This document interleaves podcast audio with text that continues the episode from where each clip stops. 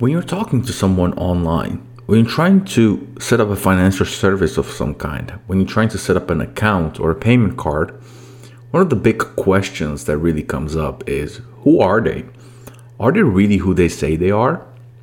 And obviously, if you've been in the financial services space, especially in the technology side of it, you've probably come across the terms KYC, know your customer, AML, anti money laundering, and of course, IDNV, which is identity and verification.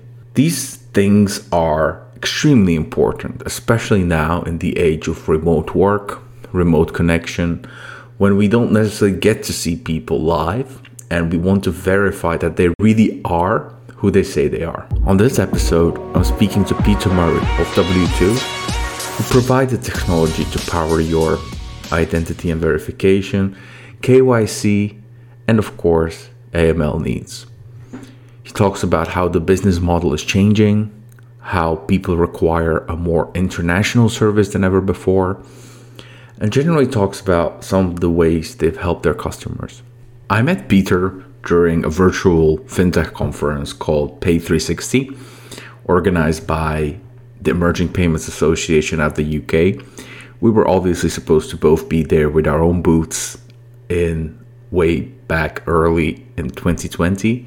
However, that did not happen, so I approached Peter digitally in his booth and just struck up a conversation.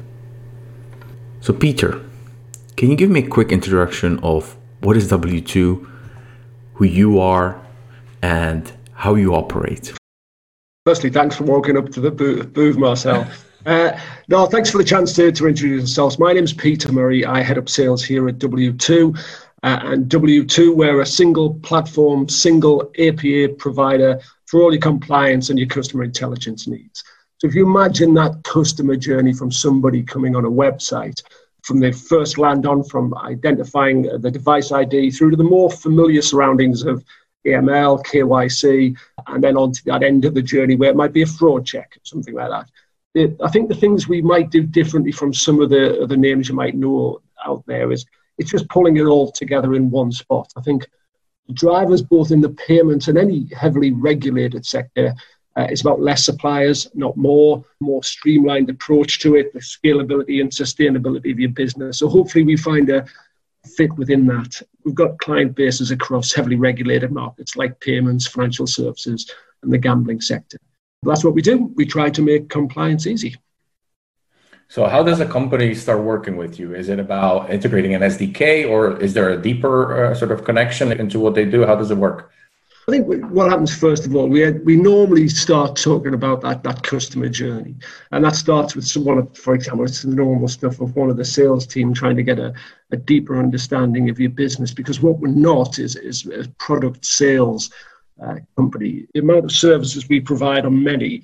Nobody takes generally just one of them. So it's more of a conversation around your business and what you do, the challenges around that, um, how to differentiate your brand, and obviously maintain sustainability and profitability. So it's a conversation with us.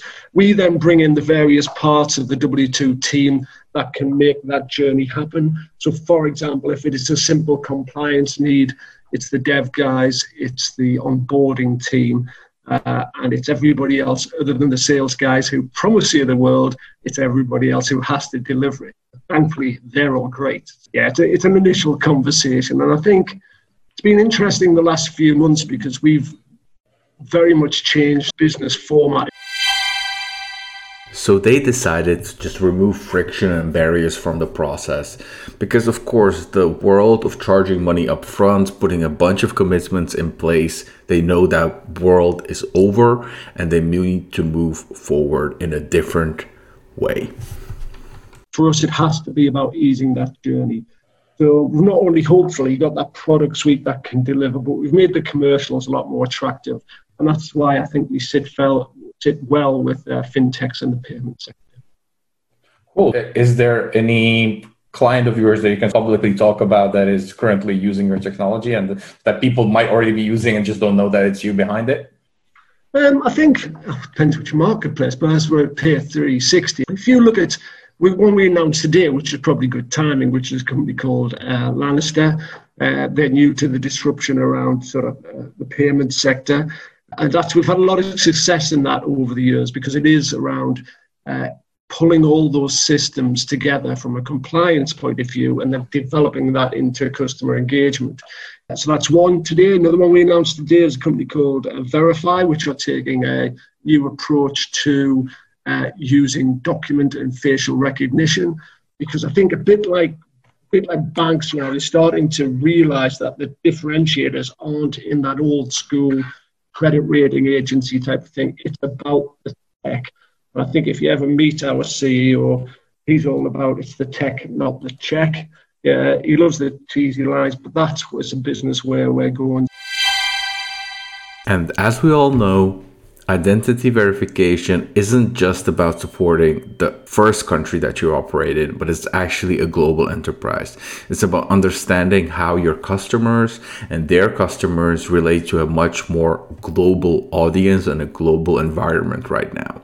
So, this is why I asked Peter how W2 operates outside of the more traditional markets. We are focused on where our customers are focused, and one of the recurring themes coming out of the Pay 360 event was where growth is going to come from, and it's seamless and cross border. But if, if anybody's concentrated on one particular market, so just say the UK for the moment, uh, then that's automatically going to limit what you do. And so for us, it's about cross border trade and doing that seamlessly. Whether it's the 160 countries we can verify individuals in, or whether it's just that journey from one country and then document and facial recognition. For us, it has to be about the global aspect of it. Um, just trying to rely on um, providing one level of support uh, is not going to get allow us as a business to grow, and it's not going to allow our our customers to grow. So for us, it's all about um, that seamless customer global journey. What about company verification? You mentioned you can identify people. Is company verification also part of the suite? I think one of the biggest changes we've seen uh, over the last six to 12 months is all around KYB. Everybody knows uh, know your customer KYC, but the, the, the fifth money laundering directives is essentially around the UBOs and the ultimate beneficial owners. The focus there is all around the business, and that's become front and center. So thankfully, we've just beefed up our offering in that because it's one of those things over the last couple of years that people thought was a nice to have now it's becoming absolutely business critical. So for us, that's a really important part of adding that into the offering. And since we were at Pay 360, I asked Peter, what are the big takeaways from that event? What did he learn and what did he hear was the big buzz in the payments and fintech industry? Probably two things. I think if we look at uh, what COVID has affected the industry, so everybody in lockdown, and that's it's legitimized fintech. So people that might have been thinking about it and people that were possibly looking at it, even if the big banks have suddenly got a headlong rush. So there's, I think, quote, 72% increase in app use, five years growth in three months. So it's this drive to legitimize fintech if, if it's needed that. And the, the other thing about me is the similarities between other regulated markets, which is around sort of scalability and sustainability, seamless and cross border, and then speed and accuracy. Things are just getting quicker. And so ultimately, the ones that are going to win in any of these markets is are those that put the customer at the heart of what they do.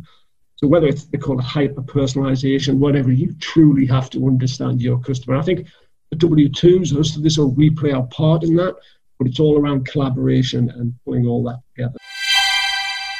So now that you know more about W2, this is the best way to reach Peter if you want to find out more. I think we're all on the usual LinkedIn and uh, Twitter and the w2globaldata.com website. But we do a lot on social media, so uh, you can find us on any of them either through the W2 site or me as Peter Murray.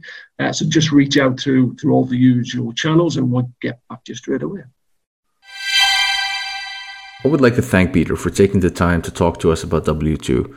And if you're interested in hearing more conversations like this that go deeper into fintech, payments, and how the industry operates under the hood, Definitely check out more episodes of Inside the Vacuum, where I speak to founders and technology providers in the financial services space, talking about how they work and interesting insights from the industry. Thank you. My name is Marcel. I'm the host of Inside the Vacuum podcast, and I hope to hear you soon. Take care.